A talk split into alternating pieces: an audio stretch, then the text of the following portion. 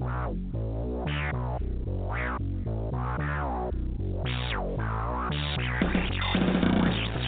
you ready for the latest Habs news, passionate debate, and in-depth analysis from hockey experts around the league? It's the most informative and interactive podcast about the Montreal Canadiens. This is the Canadiens Connection podcast, featured on allhabs.net, with your hosts Joe Whalen and Rick Stevens. How's it going, Habs fans? Back with you for another episode of the Canadiens Connection podcast. We've reached episode 23, the Bob Gainey episode of the Canadiens Connection podcast, and I'm happy to be joined, as always, by the Bob Gainey to my Brian Bellows, Mr. Rick Stevens. How's it going, Rick? You've got way more hair than Brian Bellows ah, I think I'm, I'm on the fast track I'm on the fast track to, to not having as much hair or uh, more hair than Brian Bellows. But yes. Well, please please don't being. take the Brian Bellows solution and, and go the toupee route. Yeah, to try and think of how many players had a toupee on the on the ice. I can't think of that many, but Brian was one of them. Um, ah. His son's great though. Yeah, um, Kieffer played for for uh, sure. Team USA. Yeah, a couple years ago at the World Juniors. So yeah, absolutely. 23 episodes of this that we're, we're about to do a, our 23rd episode of, of this podcast. And I mean, this is going to be quite the episode, folks, because when you look back at the Montreal Canadiens week, I mean, they go, you know, it was a bit of a rough start when we went off the air on Saturday and they played Tampa Bay. That was a bit of a, you kind of knew going into that that that was going to be a, a rough game. And uh, they went on to lose that game three to nothing after a. Uh, I mean, they played with them for 40 minutes and then as the as the game went on. It just kind of drifted more and more in Tampa Bay's favor. Then they sat uh, Sunday rather the next night they were facing the Florida Panthers. That they lost that game six to three, but they picked it up on Tuesday with a 3-2 win over the Columbus Blue Jackets and followed that up on Thursday with a dominating 5-1 win over the Philadelphia Flyers.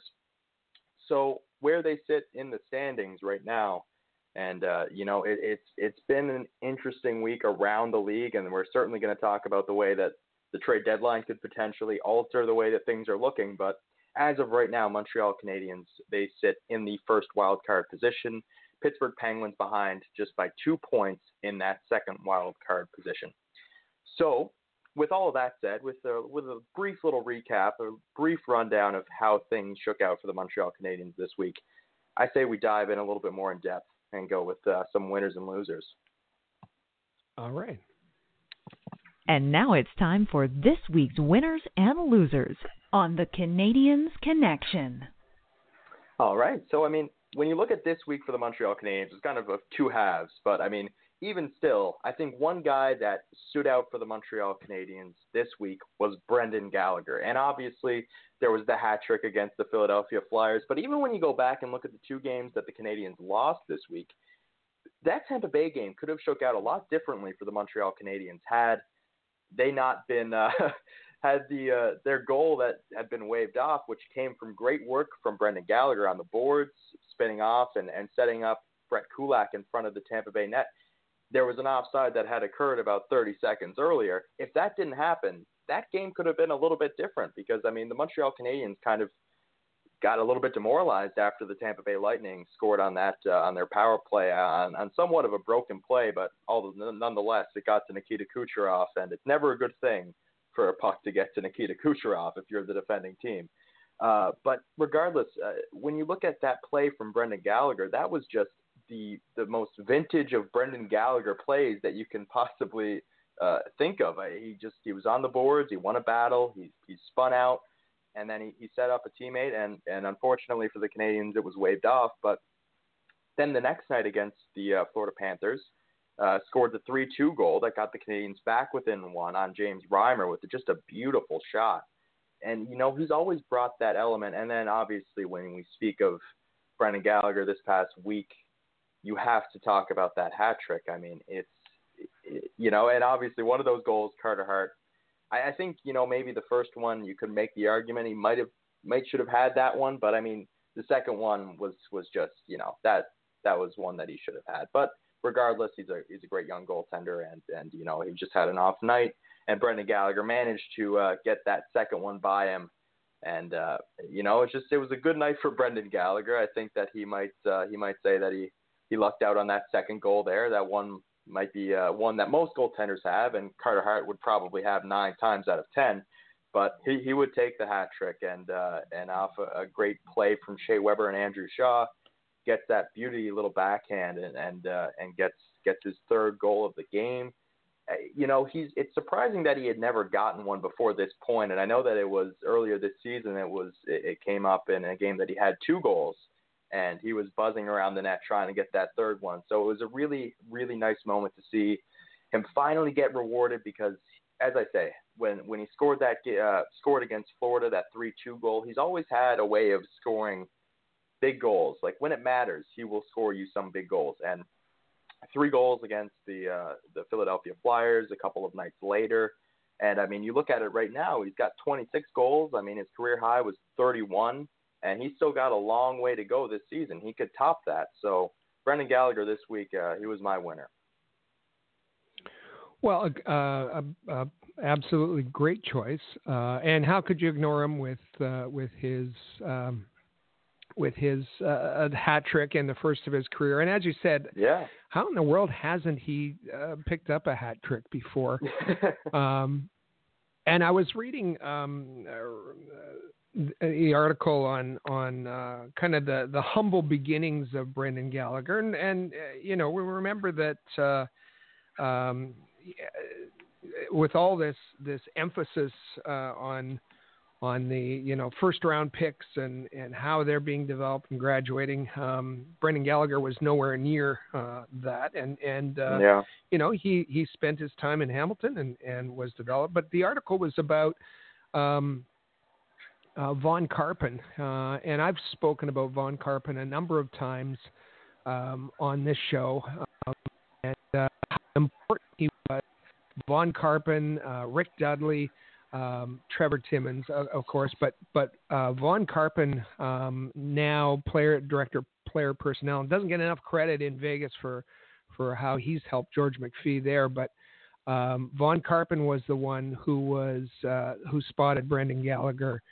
Um, uh, Vaughn Karpan also was the one who recommended picking up Paul Byron on waivers. Vaughn Karpan was also the one in on um, recommending Jeff Petry, Uh, but he was the one uh, that uh, that had his eye on on uh, Brendan Gallagher uh, when he was a scout for the Canadiens, and and said, you know, don't worry about his size. This guy's a bulldog, and and um, yeah. Gallagher still remembers that, and said, you know, um, there was lots of scouts that came to see the Vancouver Giants, but the only one who came and me personally and actually took him out for a meal uh, to find out more about him was Vaughn Karpan, and so uh, great work by by uh, one of the Canadiens' uh, unheralded scouts um, in, yeah. Uh, in in bringing bringing Gallagher, and and I think it shows uh, something we might touch on a little later: importance of developing your own draft picks. Yeah, by the sounds of it, the Montreal Canadiens fan base owes a, a lot to Vaughn Karpan for for not only noticing Brendan Gallagher, but as you say, Paul Byron, Jeff Petry as well, having uh, having his eye on those two who have been uh, key contributors to the Montreal Canadiens this season and, and last season for uh, and the last couple seasons for Paul Byron. Uh, so moving right along, uh, your winner of the week might not come as a as a huge surprise either. I don't think so. Um, uh, before before I get to that, um, I'm I'm just going to remind uh, the regular uh, listeners will know, um, but uh, remind people they can phone in. Um, they can. This yeah. is a live show. We're recording this live, uh, so any mistakes we make, you'll hear. Um, there's no there's no editing in post. Um, you're going to hear it all uh, live. I wish there was. but it also means that you can call in live and, and you can call into uh, the studio number is 213 943 3754. 213 943 3754. And um, if you want to talk about the, the trade deadline, is, is Marc Bergevin done? Uh, talk about what he's done so far, or uh, you know, did Marc Bergevin, as some feel, make a huge mistake by losing out on the um, Matt Duchene sweepstakes.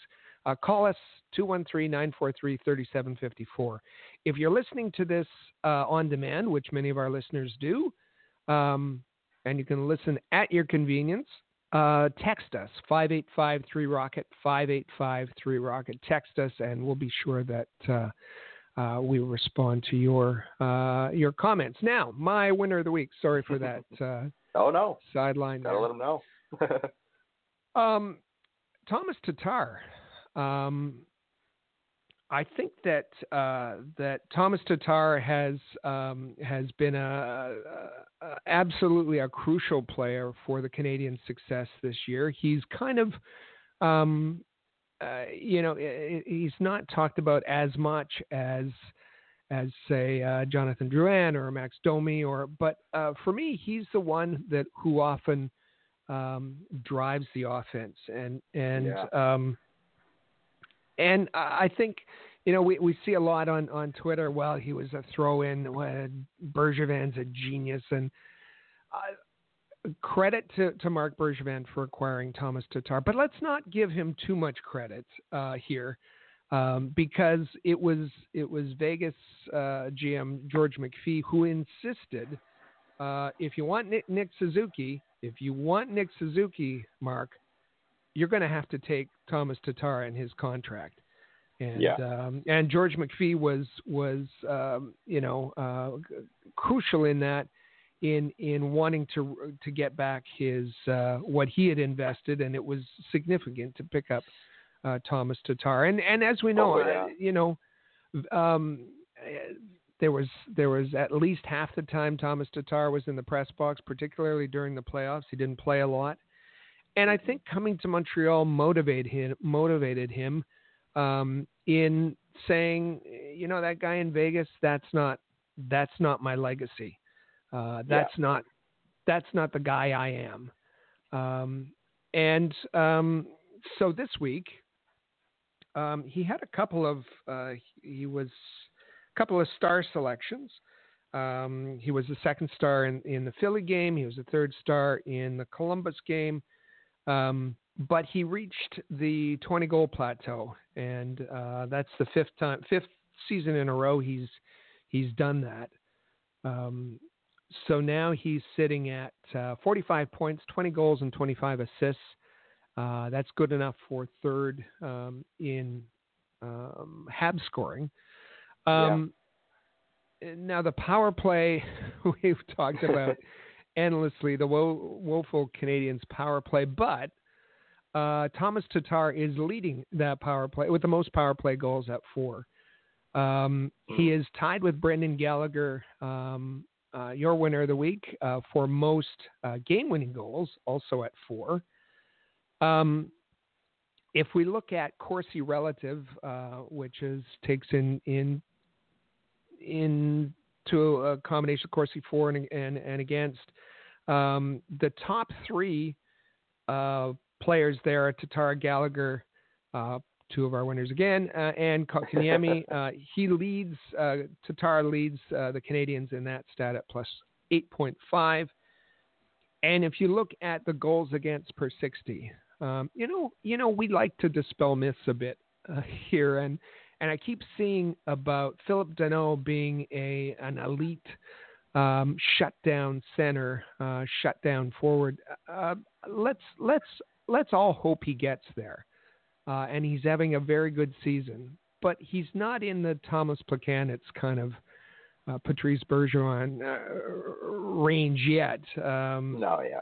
Um, he's he's actually kind of mid pack as far as um, uh, goals against per 60. Uh, but you know who's up at the top? Um, in the top three again, Thomas Tatar. Thomas Tatar with uh, Yoel Armia and yes, Barry Kotkaniemi. Um, ah.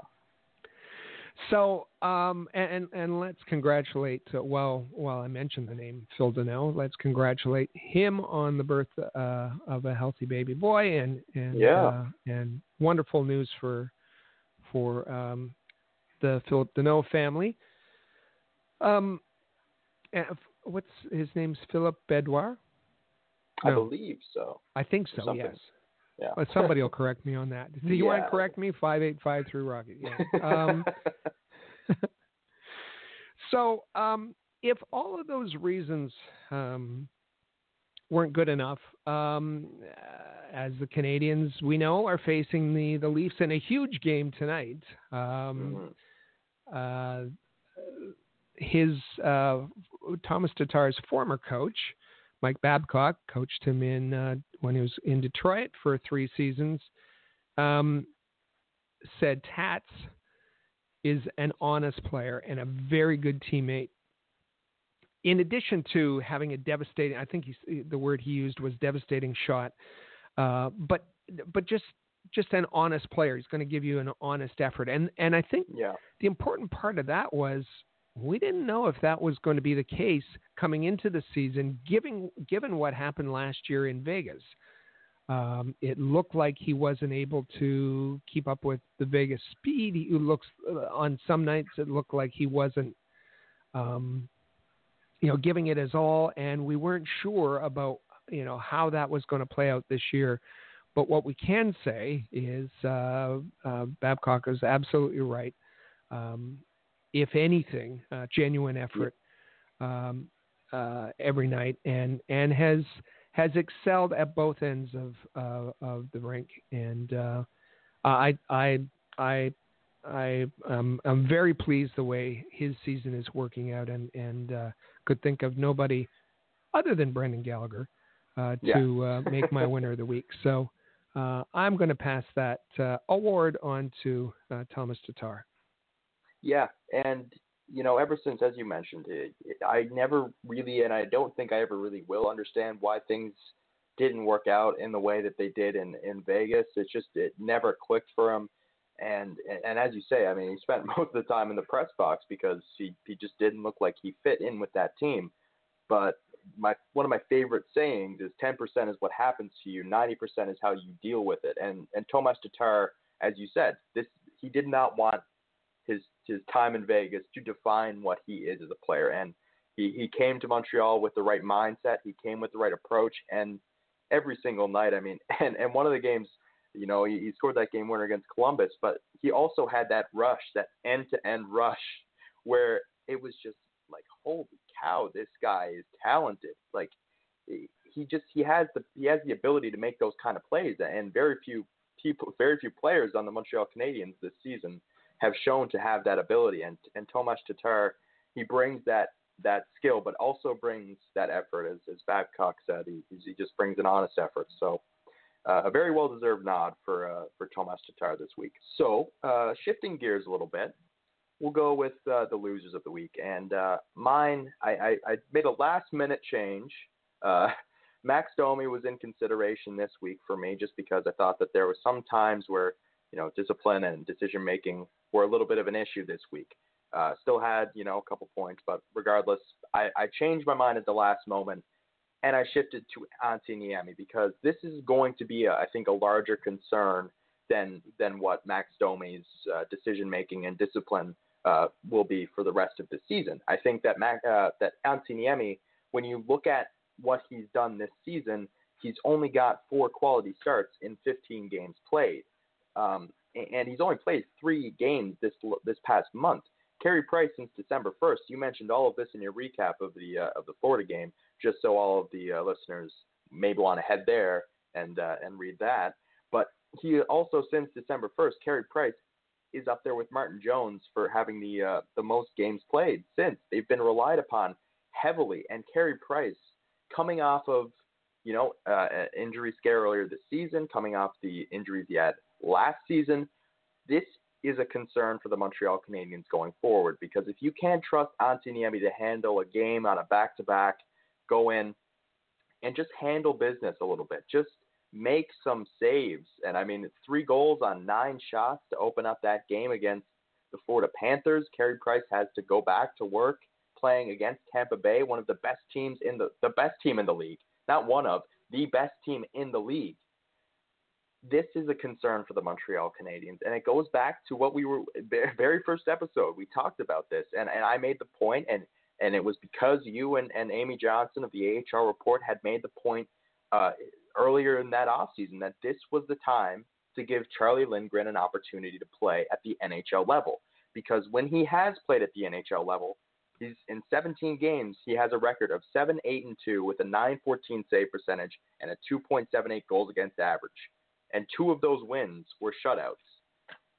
The way that Antti Niemi has played is quite frankly, it's not it's not of the NHL level for one, and it's not of the uh, for a team that has playoff aspirations as the Montreal Canadiens do. You have to take into account that Carey Price may not be at 100% by the time playoffs roll around, and he might not be the one to say that he is or isn't at 100%. But regardless, he might be having some, you know, some problems with his with his legs. You don't know because he might let on like he's fine, and in reality, you're entering a playoffs with with a, a wounded Carey Price because you're going to have to ride him if Niemi is going to be sticking around.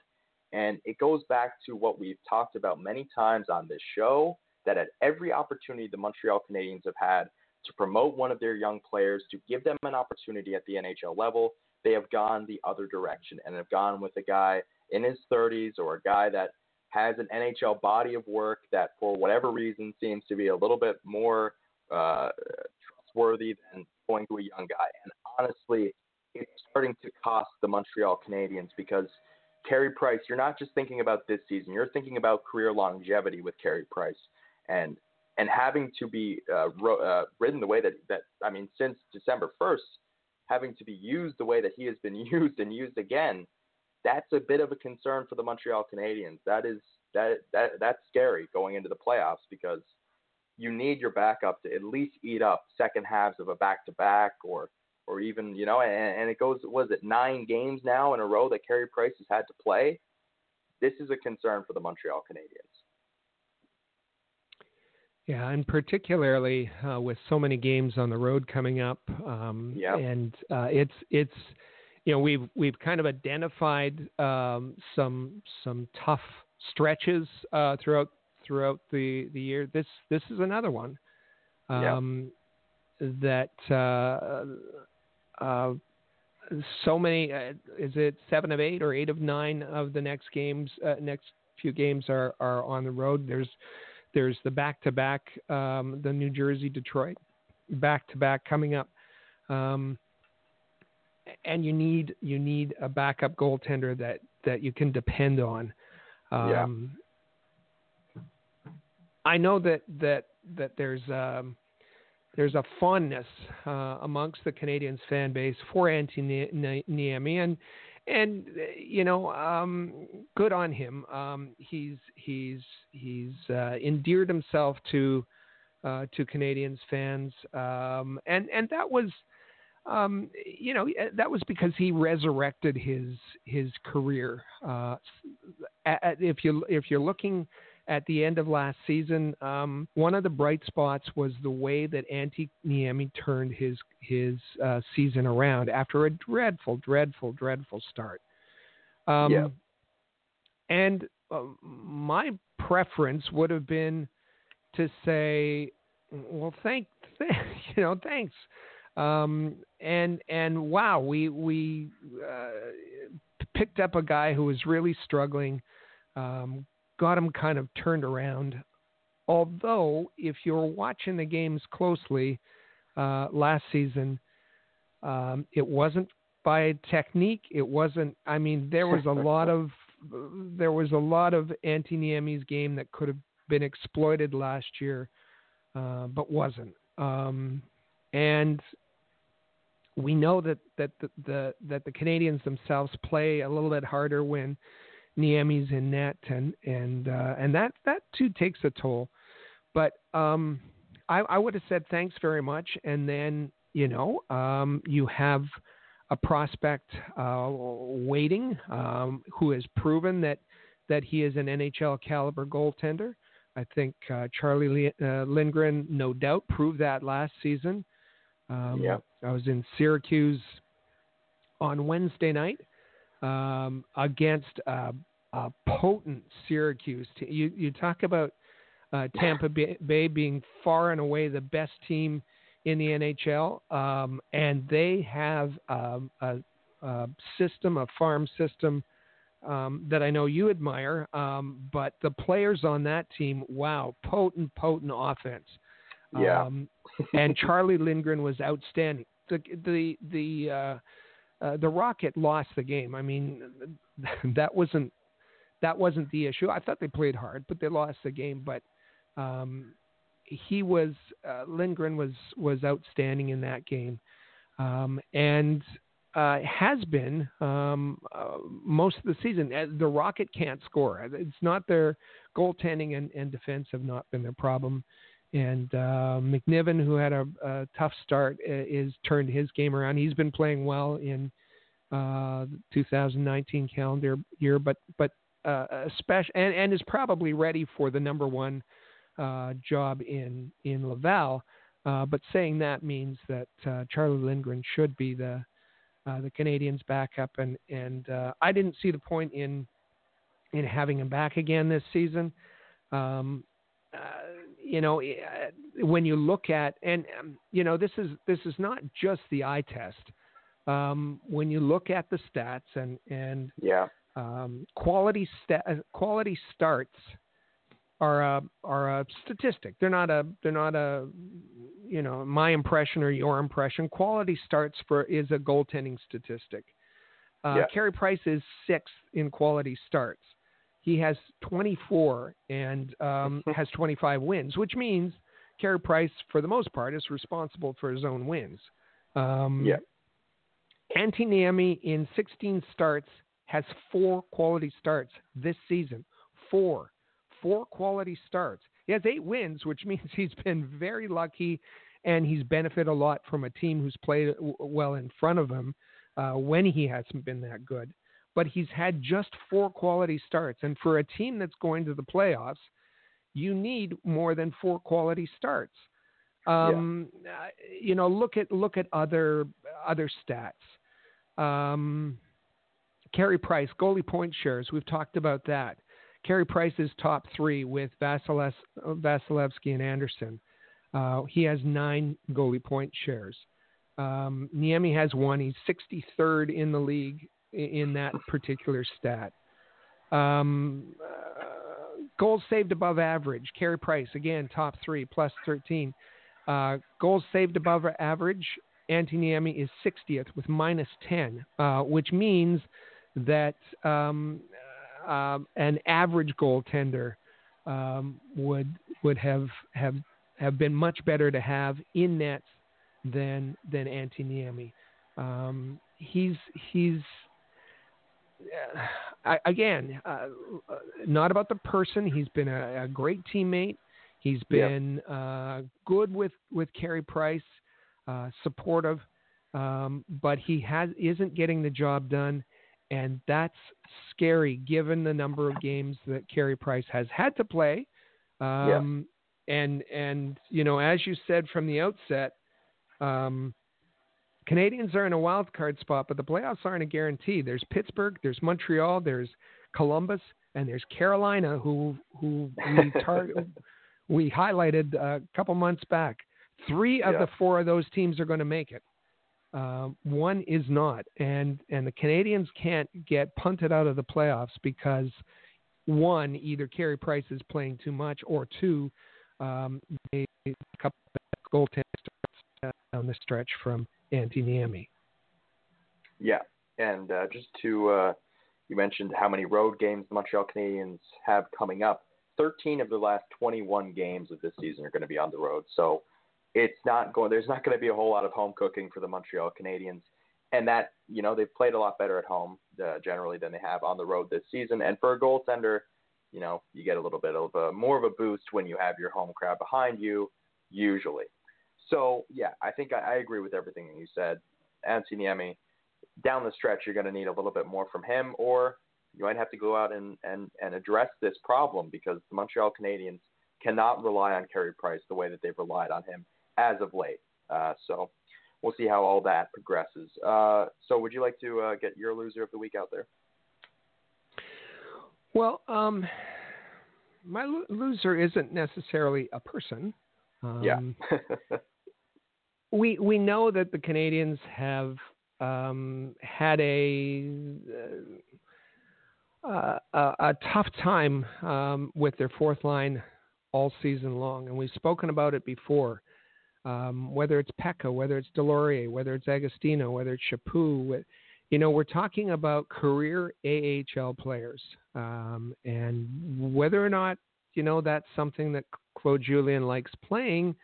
Um, it's not. It's not in the in the the the mold of a modern um, uh, fourth line, and we we've talked about the exa- the good examples there with the Leafs, uh, Tampa Bay Lightning, um, with uh, uh, uh the Winnipeg Jets, um, yeah. and um, again, um, you know, Marc Bergevin in in uh, trying to prepare his team for the playoffs went out and uh, uh, overhauled the fourth line, upgraded in on paper, in in the eyes of many, um, the fourth line, and I was kind of skeptical um, mm-hmm. as, as what we when we talked about this.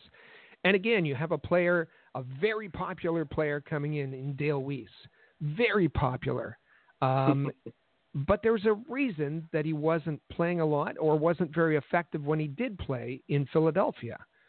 Um, I happened to see Dale Weise, and, and we interviewed him um, on Wednesday night in Syracuse as he was uh, sent down to Laval. Um, and by the way, um, uh, you might want to go to uh, ahl.report, ahl.report, uh, or go to the All Habs uh, YouTube page. Just look for All Habs on YouTube and you'll find it. And there's an exclusive interview, Amy Johnson with um, uh, Dale Weise. Dale Weise. Dale Weise scored on the power play, which the Rocket don't score uh, that often on the power play. they don't need it. But yeah, but but uh, Dale Weise wasn't very good in that game. Um, he was kind of going through the motions. He complained afterwards. You'll hear in the interview about a long travel day. Um, uh, he wasn't very good, and and um, um, you know I, I don't think you can say he was great last night either. Um, although the the um, the Rocket beat the uh, the Manitoba Moose uh, with Michael McNiven getting the shutout. Um, Dale Weise uh, is going to come back after after the trade deadline when the roster uh, opens up, and um, but is is he is he uh, the the kind of guy that you need on a on a on a uh, cup contending uh, fourth line? I don't think so. Um, it, we were talking about Corsi relative um, a little bit earlier. Um, his, his Corsi has been has been terrible. Uh, possession numbers 29. His Corsi relative is minus 21. Nate Thompson, uh, I I think you can. It's safe to say that Nate Thompson was has been pretty good on faceoffs uh, yeah. since arriving in in Montreal. Other than that, um, um, can we say anything more positive than that about Nate Thompson? Not really. His Corsi relative is uh, his possession numbers have been tough too. Um, and you know, if you were complaining about the offensive numbers of Jacob de la Rose, you're going to get a lot less offense out of Nate Thompson. You got a lot less uh, offense out of Michael Chaput as well. Um, so I think um, the the fourth line is still not uh, where you want it to be. Um, and maybe they need some time to come together. So uh, I'm going to uh, I'm going to hold out hope that that happens. But at this point, yeah. uh, I think it's safe to say the fourth line uh, is not repaired, or at least I think people had higher expectations uh, when you had Weise and Thompson coming in to replace uh, Chaput and Agostino.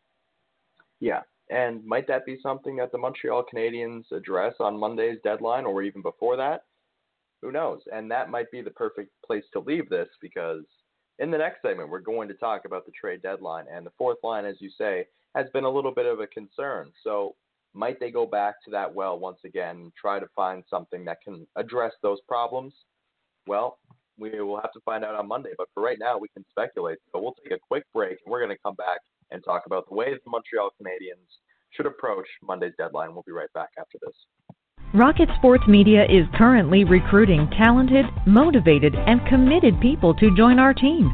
If you're a student wishing to gain experience, a young professional interested in broadening your credentials, an experienced hockey mind looking for a platform to share your expertise, or a passionate fan looking to contribute to our publications by connecting with fellow hockey fans, we want to hear from you. We are specifically interested in individuals who have education and or experience in the following areas: sports writing, translation, editing, forum administration, social media administration, multimedia, graphic design, web development and user support, event planning, and sponsorship and marketing. If you are bright, loyal, passionate, and willing to dedicate yourself to a remarkable team, visit allhabs.net and click the Join Our Team tab today. In every city around the world, sports fans flock to popular watering holes to share a few pints, some good grub, and to cheer for their team. Think your favorite sports bar deserves to be recognized? Or are you traveling to a new place and need to find the perfect spot to watch a game? HockeyPub.com is the answer. Find out where the best spots are located in your city to eat, drink, and meet fellow fans. HockeyPub.com. Want the latest Habs news with game previews, reviews, and highlights? How about full coverage of development camps and special events? Looking to follow the Laval Rocket more closely this season? Perhaps you'd like to learn more about team prospects. Would you like a place to socialize with hockey fans all over the world? We've got what you're looking for at allhabs.net, the place where you'll find everything you need to be the most informed and connected Habs fan around. allhabs.net.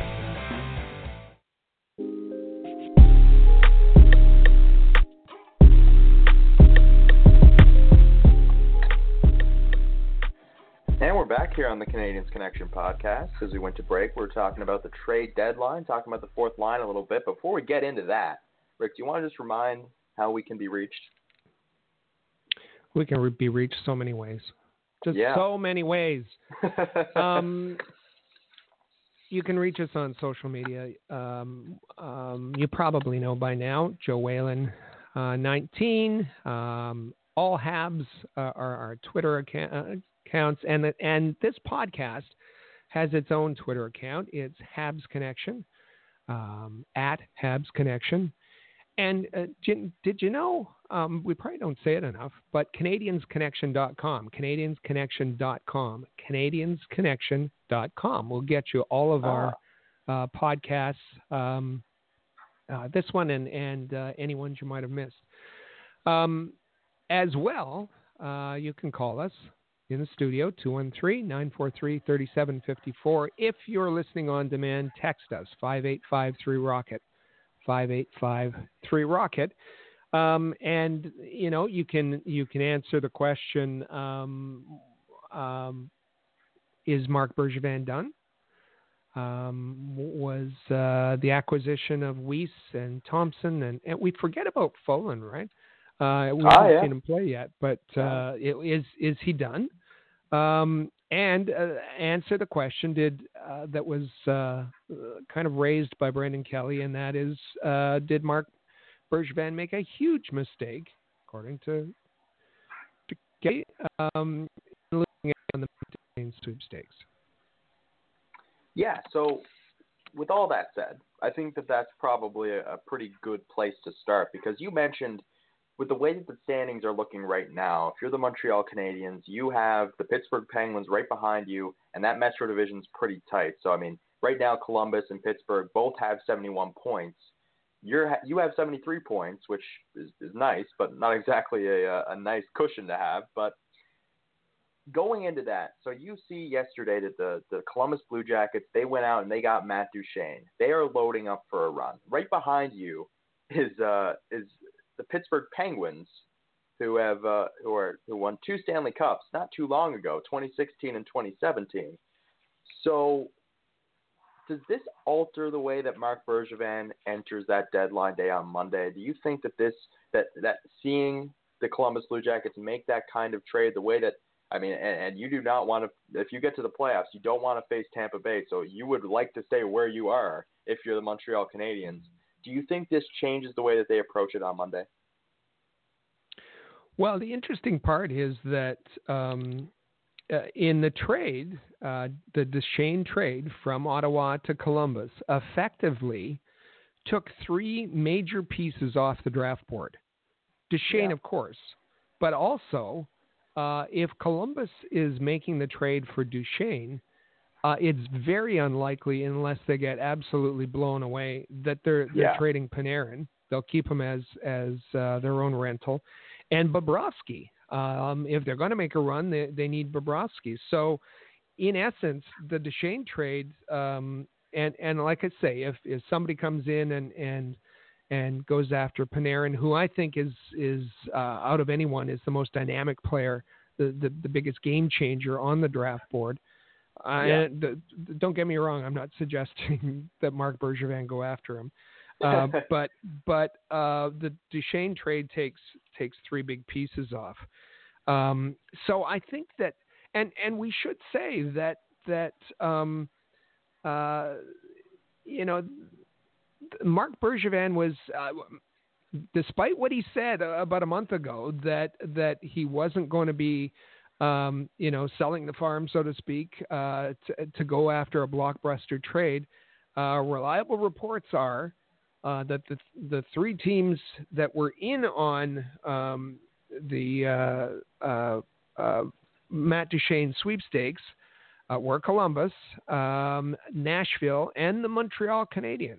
Um, so, uh, you know, what would that have looked like? Um, Matt Duchene goes uh, uh, to Columbus in exchange for uh, Abramov and and Davidson. Those guys would be um, top five. You, you, can you can you can sort them um, the way you, you, you want. And I'm not I'm not an expert on um, on um, uh, Columbus uh, prospects, but there's there's Liam Foudy in there. There's there's others, uh, but you'd have to say that that those two guys uh, are top five in terms of prospects, plus a first, uh, plus yeah. if if Duchene signs another first. Um, so what is what would that have what would the comparable have been um, in Montreal? Is it a Nick Suzuki? Most likely. Is it a uh, then a secondary prospect? Is it a Josh Brook? Is it a uh, Jacob Olofsson? Is it a Jesse uh, Ylonen? Is it? Um, um, I I don't think they're giving up uh, Romanov. Um, no, yeah. Um, I I would I would venture a guess that you'd be reluctant, very reluctant to give up a Ryan Poehling. Um, but it it would have taken a, a significant output. Um, and uh, Marc Bergevin had said, now again, this whether this was posturing or what it was, that he wasn't interested in trading any of the players who had appeared at the World Junior, and he wasn't really all that interested in trading his first round pick. So uh, to be in on Matt Duchene, he must have been willing to give up uh, a pretty good package, um, and and and didn't get there. Um, yeah. Now, okay, let's let's play the devil's advocate, um, and uh, can we sort of understand where Brendan Kelly's coming from a little bit? Um, uh, in that when you get close, you have to, and and I think we were talking about this um, a couple of weeks ago, where there's no switch. There's no okay, we're re, we're in rebuilding mode. Flip yeah. the switch. Okay, we're in. No, it, you, there's there's timing issues, and and you got to make sure that that your the players that you have who are developing developing and ripening are going to coincide with the guys who are in their prime, like the Webers, like the Prices. Um, yeah. Mixture all has to come together, and it's why it's so important. Um, you know, we've complained, and and um, I, I didn't mention it again when I was talking about the fourth line, but we've complained about not keeping the Canadiens having a really bad habit of spending money to upgrade, spending a lot of money on the fourth line right now, right now, uh, as we talked about, um, when it could have been their own prospects and Jacob de la Rose and Daniel Carr. And um, so we've noticed that. Um, you you talked about in in uh, uh, when you're talking about Antti Niemi about Charlie Lindgren. Uh, why yeah. why why couldn't he have come in and been a backup, a better backup, and a cheaper backup? And it, it, the message it also sends. Uh, we heard from a, uh, a Canadiens player um, who privately said, um, you know, what is it that Jordie Benn does that Brett Lernout couldn't do? Um, yeah. You know, the Canadiens players notice. Scouts around the league notice. And and when I was in Syracuse, I was talking to a scout, um, and we were talking about the, you know, the his team and and um, and they can't score. The Rocket can't score. Um, and he said, um, "Look at this team, as in Syracuse." And we listed, and and you and I talked about this during the week. We listed yeah. the number of players. We listed the players who were um, at the World Juniors. We Mm-hmm. listed the players for for the Syracuse Crunch that um, are are leading the team, who are scoring, who provide the firepower.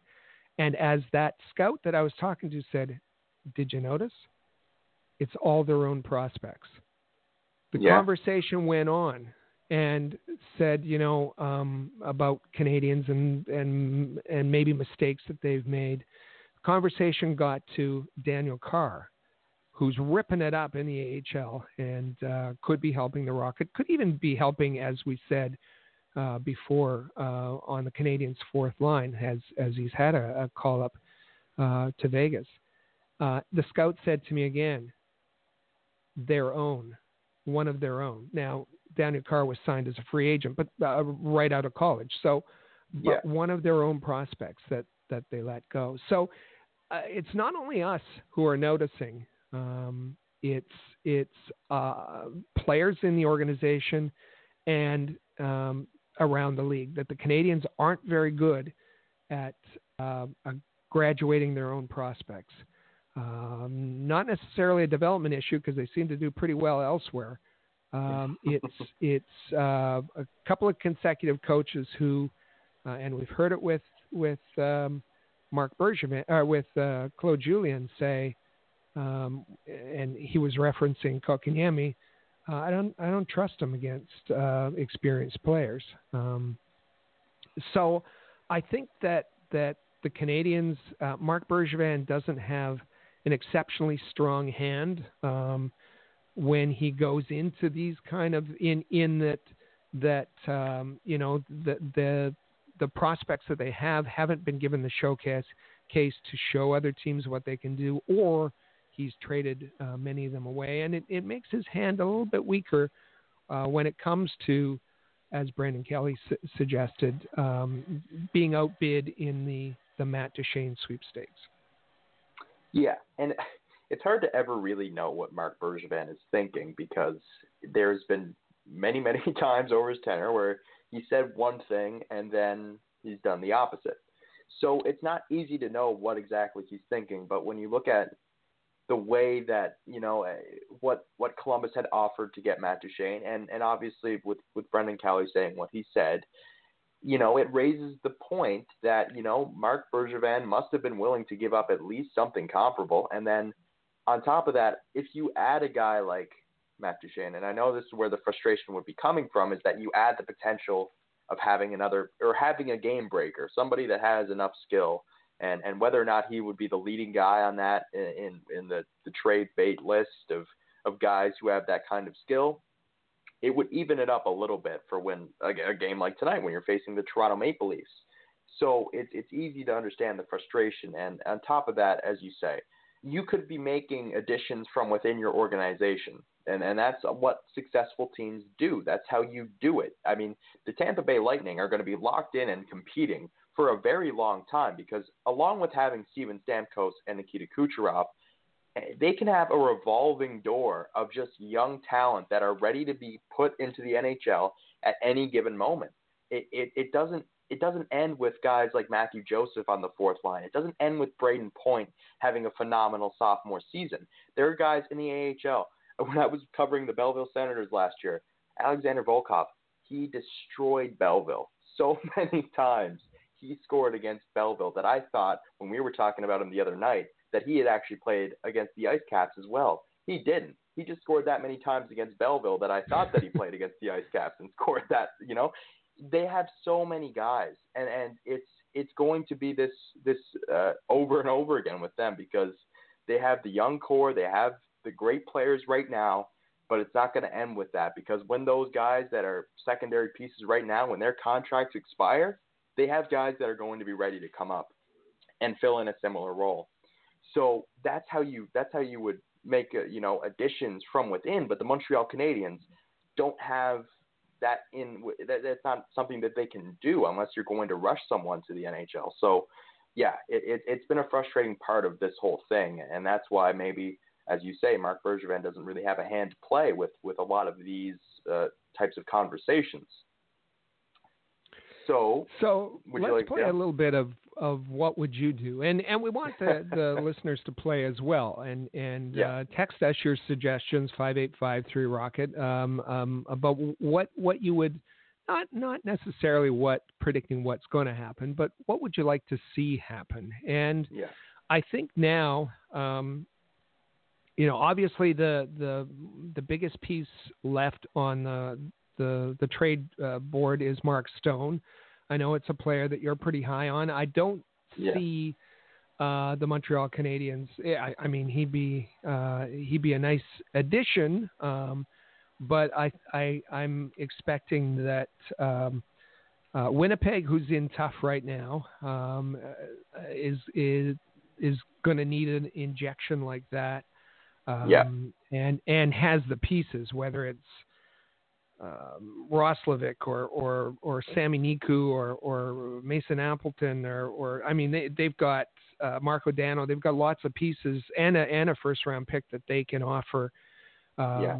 for for Mark Stone. Nashville um, Tolvanen and a first um, I I think you're not going to see um, the Canadiens. And and let's let's also say that uh, with Panarin and Duchene off the board, the price for Stone just went way up. Uh, oh, in, my, yeah. in my estimation. Yeah. Um, so for the Canadiens, um, um, what do you see them doing? Well, um, it, it, it's it's tough to say. No, no, no, no. Because, what? No, what? Yeah. Let, let me back up because I, I, just yeah. I just I ruined my my own question. Um, it, uh, what would you like to see them do? Let, let yeah. me say that instead. Well, in a perfect world, I think, and you made the suggestion.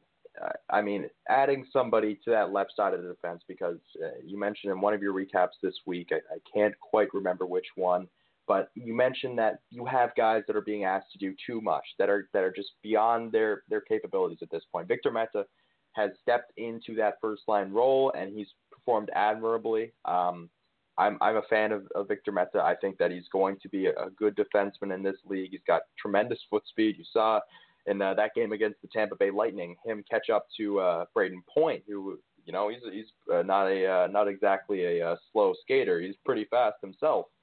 And mind you, he had to uh, hold up just a bit just to not go outside. But regardless, that was a, a nice show of, of speed from Mete. But then you go down and you look at Mike Reilly, who's been playing alongside of Jeff Petry. That isn't exactly ideal. Then you have Brett Kulak, who, I mean, him and Jordie Benn have been playing pretty well together, but that's still not, you know, the perfect scenario.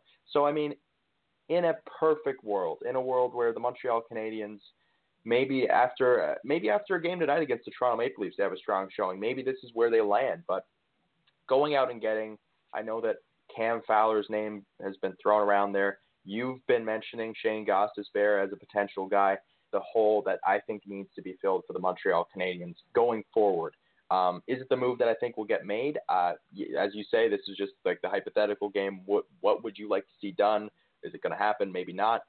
So is it the move that gets done? I don't I don't necessarily think so. Maybe they they go and they add a little bit more depth.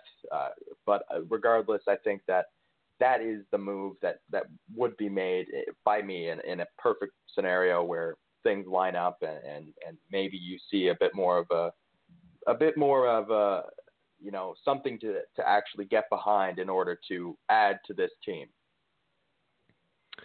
Well, um, yeah, I, I, I, we've spoken uh, about Gostisbehere and and um, um, there's there's kind of conflicting information about whether he's uh, available or not. I guess uh, yeah. uh, for the right uh, um, uh, package in return.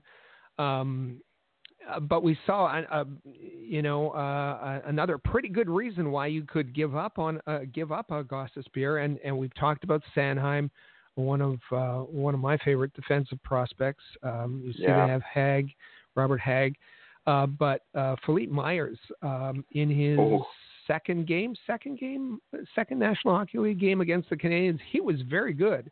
Um, was. And in fact, uh, Scott Gordon, head coach uh, for the Flyers, Scott Gordon, uh, made special mention that yeah, it was a bad game, but one of the highlights, and now they call him Phil down there, Phil Myers, um, and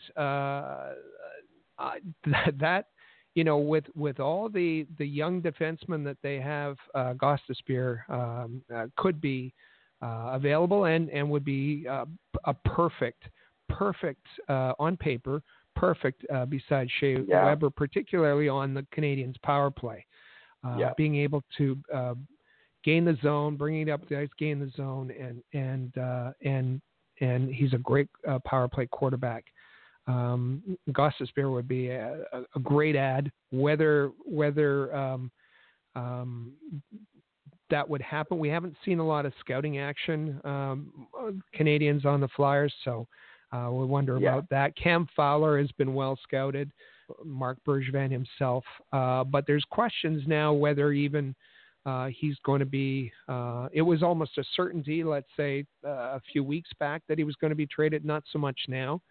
Um, yeah. So I think um, for me, um, you're looking at other kinds of. You're looking at other places. Um, uh, Marc Bergevin himself uh, is at the uh, Rangers Devils game today. Um, and uh, contrary to what some people have said on Twitter, oh, he's just pre-scouting the game. Well, Marc Bergevin gets paid way too much money and has a lot of responsibility to be uh, to, to being an advanced scout on on your your uh, upcoming uh, opponent. Uh, no, he's there. He's there because he's looking at a player.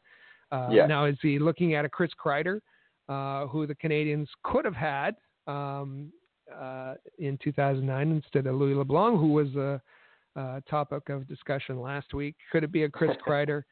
Um, who would uh, I mean he's got speed, he's got grit, he uh, good hands, um, and uh, you know I don't know how how much it would take to to um, mend the fences between Carey Price and a Chris Kreider, but um, uh, is he possibly a, a target? Uh, Kevin Hayes is is somebody else that um, uh, you know you you think that the Rangers want to move. Um, although I think he's a better fit for, say, the Jets. Um, yeah. You know, who are looking for uh, some help five on five. Kevin Hayes and Kevin Hayes, big guy, six five, two sixteen. So oh, yeah. um, he might uh, help there, but you know, don't count uh, the Canadiens out.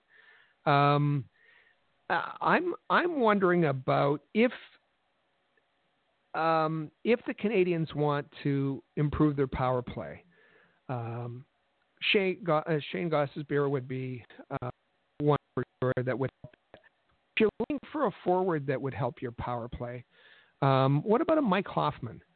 Um, and oh, yeah. let's leave the let's leave the social media and, and the off ice stuff aside. Yeah. Um, um, if we can do that.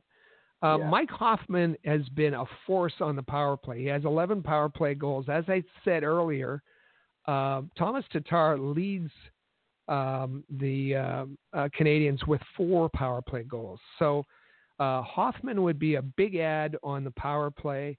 Uh, Canadiens could absorb his five, five two, something like that, million dollar um, range salary, um, and you wouldn't have to I mean, the the pan to get him, the Panthers. Remember, he was tr- traded twice, um, and the Panthers gave up a second, fourth, and a fifth to get them. So even if they kind of recoup that. Um, yeah. Say a second and a fifth, which the Canadiens can give up, and a Charles Hudon. Um, yeah. Which would make up for the the the fourth. Uh, a, a, Charles Hudon, a second and a fifth for a Mike Hoffman. Um, if you can swallow all of the other stuff, um, yeah, that might be a that might be a temporary or not a a, a, a medium term uh, solution to the Canadiens' uh, power play woes. Yeah, that's that's a guy that's that's certainly interesting, and you saw that his name came up just a couple of days ago, and, and you know, there's obviously the the bag. There's there's some there's some baggage. There's some you know things that happen, but leaving that out of the equation for just this moment and talking about what he could bring yeah, the power play could absolutely use a guy like Mike Hoffman. He's got the shot. He's got uh, poise with the puck. He's he's able to, you know, he. I mean, with that team, that Ottawa Senators team, that that was just a goal away from from being in the Stanley Cup Final back in 2017. Uh, 2017, yeah, you know that was that was a guy that that played alongside of Erik Karlsson. That was a guy that was there with a guy that you know they they know how to run a power play. He's learned a lot in terms of being able to to quarterback a power play or at the very least be a key part of a power play. So I think that that would be a, a very interesting ad for the Montreal Canadiens and might address along with uh, some power play concerns also a little bit of your depth concerns as well because then everyone kind of shifts down a peg maybe it becomes a little bit more of a of a better uh, fourth line situation but uh, yeah so that would be an interesting one um, just very quickly, do you think that the outcome of tonight's game will affect the way that the Montreal Canadiens go into that? Because this is, I mean, you're facing the Toronto Maple Leafs for the second time in, in two weeks. And I mean, every the two times that they played this season, they played them tight five on five. But when it's opened up to three on three, the Montreal Canadiens, I mean, understandably, they just don't have the uh, the horses that the Toronto Maple Leafs have. So, do you think that this might be something that uh, contributes to uh, their thought process? Well, um, I, you know, I, I think that that the last game um, against the the Maple Leafs, um, the Canadiens' uh, power play was exposed uh, in yeah. that it had uh, a four minute off- opportunity uh, early on to score, uh, didn't had a um, um, an opportunity four on three in in overtime to score, it didn't. And uh, that night, the uh, fourth line um, was just absolutely dominated, and the, and the the Andreas Johnsson um, yeah um, uh, led fourth line for the Leafs showed what a, a fourth line should be.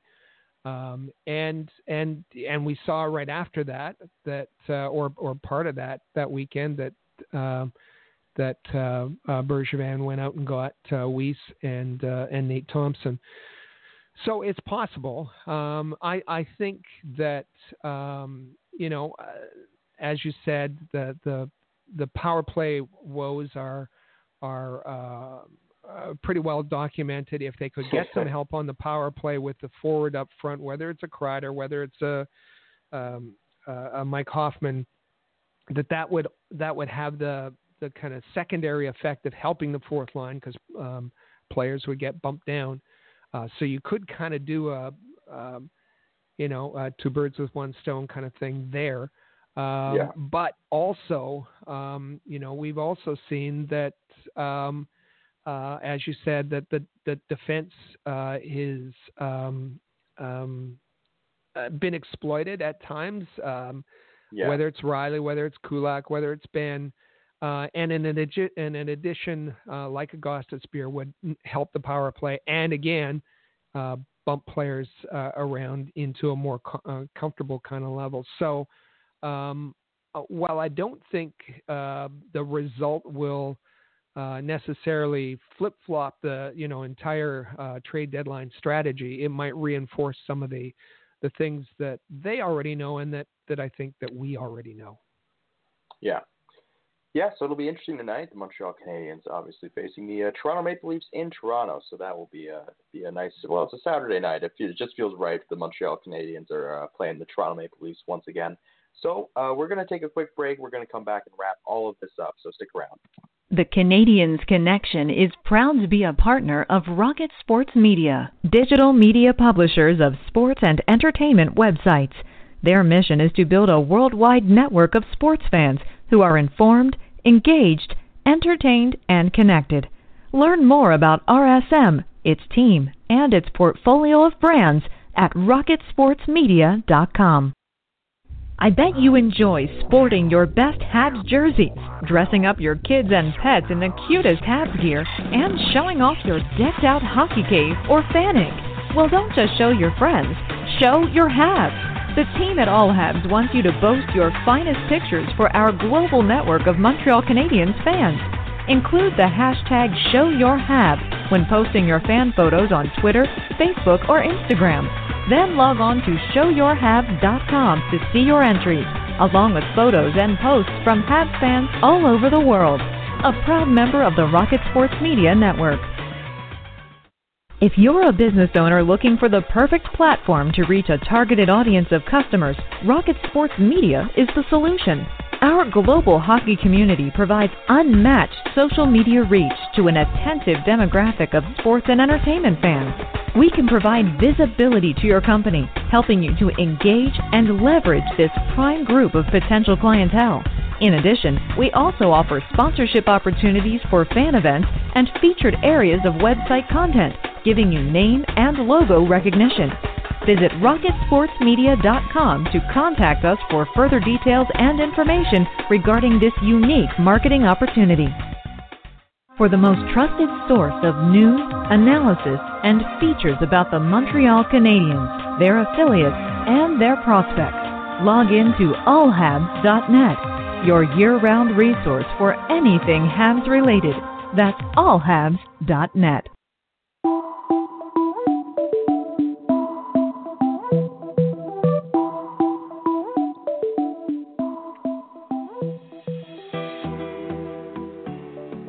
back to the Canadiens Connection podcast. We were talking before we just went to break about the uh, about the obviously Chris Kreider, Montreal, uh, the Marc Bergevin is in uh, watching the New York Rangers New Jersey Devils game. So um, that'll be an interesting one for the Montreal Canadiens and our own Amy Johnson already talking about uh, Chris Kreider.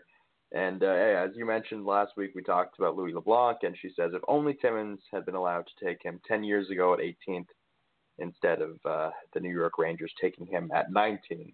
So uh, yeah, so it, it would uh, it would right maybe some wrong that that occurred uh, about 10 years ago. So maybe uh, things come full circle and he and Carey Price are able to mend fences, and who knows what happens. So, uh, well, and it's yeah. It's an important. I, I know it. It's um, you know, it's it's uh, uh, drafts aren't an exact science, but at that time, uh, I know, and in the scouts that I talked to at that time, they knew uh, what they were getting, what you you potentially were getting in a um, uh, uh, Louis LeBlanc as far as his work ethic. Uh, and we know that that uh, Trevor Timmins, if he had his druthers, Bob Gainey, if he had his druthers, they would have went for Chris Kreider. Uh, but it was an organizational directive. Um, yeah. And that was a new owner coming in, wanting to make a splash in the Montreal market, and he did that. Uh, unfortunately, it was it was a splash that never then came to the surface again. Uh, it was yeah. Louis LeBlanc was just went to the bottom of the pool. Um, but um, yeah, so uh, it, it, it means that, that decisions that were made by the organization nations up to 10 or even beyond 10 years later. Um, yeah.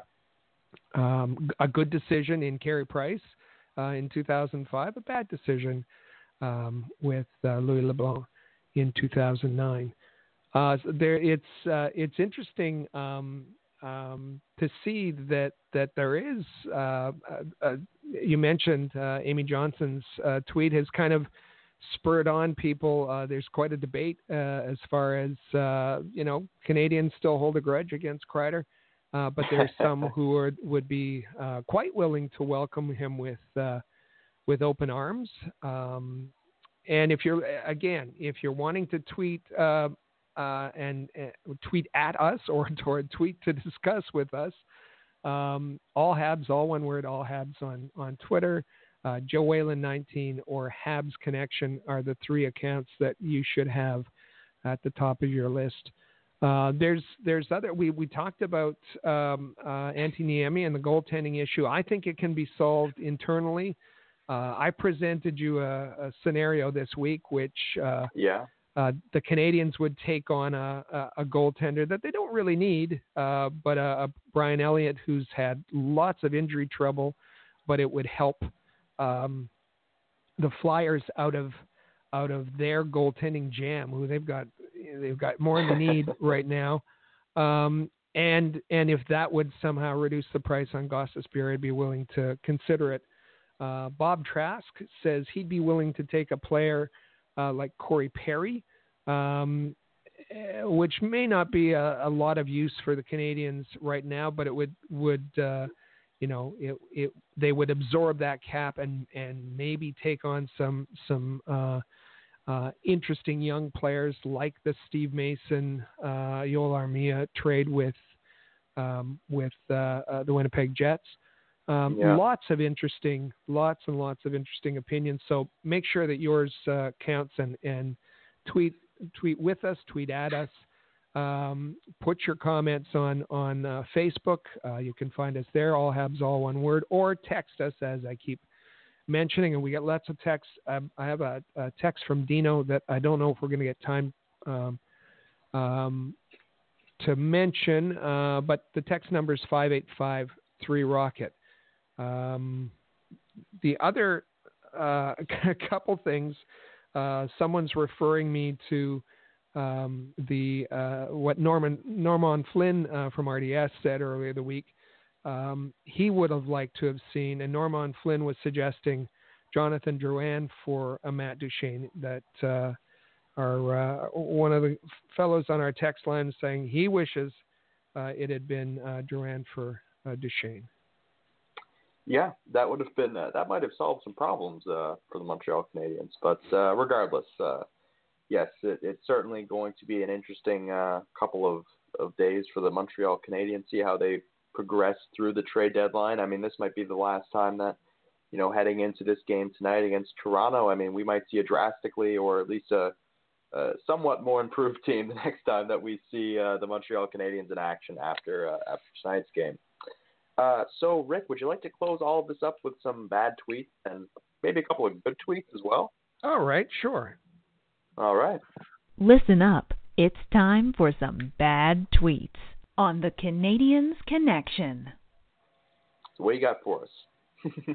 well, you know what? I um, maybe we maybe we'll because we've been in such a positive mood today. Maybe we'll skip the bad tweet. We're, uh, just a couple of informational tweets because we ah. get lots of information from uh, the folks that tweet us. Um, one of the one of the uh, we have been talking about the Canadiens' power play and and how um, uh, it's been struggling and and on defense, uh, you know they they've really been missing that Andrei Markov like guy um, uh, with Shea Weber, and uh, we've received uh, a lot of tweets about why don't you try Victor Mete there, and the Canadiens did just that this week. Um, so uh, Arpan Basu asked um, Victor Mete if he played a lot of power play uh, in London. And he said, yes, absolutely. And uh, Arpan Basu a- asked uh, Matt, uh, um, did you play the 131 uh, in London? Yes, yes, yes, I did. Um, and and so Arpan getting two yeses went further with, and he said, oh, did, did you shoot a lot of while you're on the power play? And uh, Victor Mete said he just laughed. He said, um, "No, I didn't. I I didn't shoot very much at all." Which I think is um, as much as as we all love Victor Mete, you you have to have a at least a threat uh, of a shot. Yeah. Uh, yeah. on the power play. So I thought that was a pretty good uh, tweet.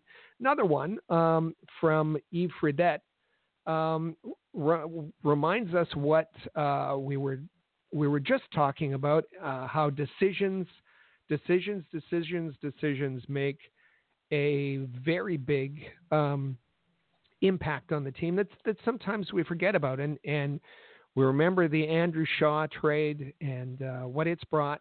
Uh, but giving up two very yeah. early second round picks for Andrew Shaw, um, and uh, well, that that defenseman in Colorado's turned out pretty well that Trevor Timmins would have taken, and that the Canadiens were in position to take with that pick, um, and and could have solved the the the problem on the on the the, the left side. But also, Yves Fredette says uh, you might want to take a look at the two, 2016 NHL draft and the number of points um, that uh, the players have. And uh, as we know, Patrick Laine was taken um, by the Jets. He has he has 37 points, a bit of a, a struggle. Uh, Clayton Keller has 38 points. Uh, Pierre Luc Dubois, who um, uh, Marc Bergevin uh, about got on his knees and begged Columbus. Uh, he has 51 points. Auston Matthews, the number one pick overall, 54 points. Matt Tkachuk, Matthew Tkachuk, 59 points. Um, do you know um, who the number one player this year from the two, 2016 draft is in terms of points? Hmm. I think I have it a is feeling I know. Yeah. Alex DeBrincat, 61 points. Yeah. 61 points from Alex DeBrincat for the Blackhawks. Number one uh, of any player from the 2016 draft, which Trevor Timmins would have. Uh, he was he was upset uh, not to get uh, DeBrincat and could have gotten with one of those Andrew Shaw uh, picks. So uh, great tweet Yeah. tweet from uh, Yves Fredette. Yeah, and we we love when uh, we have listeners and uh, and people that tweet in and, and, remind us of things like that, so we can come on here and give you the best show that we possibly can. Because information is fun, folks. We like to have as much information as we can, and also as many opinions as we can. So continue to tweet at us, Joe Whalen 19, Rick manning the at all Habs account. And this podcast has its own, as as Rick mentioned earlier, this show. Follow at Habs Connection. Twitter, Facebook, Instagram, Habs Connection. And uh, yeah, so uh, listen to this podcast and all the other ones in the Rocket Sports family of podcasts on iTunes, Overcast, Spotify, Spotify Stitcher, and TuneIn Radio. Easy for me to say. And uh, all you have to do is search for Rocket Sports Radio and subscribe, and you get all four of the lovely Rocket Sports Radio podcasts from the Press Box, Have a Listen, and Habs Unfiltered, along with the Canadiens Connection podcast. So Rick, anything you'd like to say before we sign off for another week? Trade deadline Monday. Um, we have uh, uh, reporters, we have uh, opinion writers. Um, go to allhabs.net on Monday, and uh, we'll have it all there for you. Um, and uh, keep those keep those texts uh, and and tweets coming in. The text number again. Five eight five three rocket. Twenty four hours a day. Text us. we're glad to hear from you. Exactly. Do all of those things. and enjoy tonight's game against the Toronto Maple Leafs. It's sure to be another great game. Habs Leafs on a Saturday night does not get any better than that. And also Monday's deadline is always a, a nice fun day. It's a, basically a national holiday in Canada, and of course for our friends in the states as well. I'm sure that they, uh, Amy Johnson, our own Amy Johnson, loves uh, the trade deadline as well. So this is going to be a, a really exciting week for the Montreal Canadiens, and we can't wait to get back with you next week at uh, 1 p.m. Eastern. That is 2:30 Newfoundland time. Potentially discuss the trades the Montreal Canadiens made, or maybe the trades that they didn't make, and, and discuss all the things that surround them as we uh, head down towards the road to the NHL playoffs. Uh, yeah, so we'll be right back with you this time next week. So until then, have a good one and enjoy the game. For the latest news on the Montreal Canadiens, follow us on Twitter at Habs Connection and visit allhabs.net.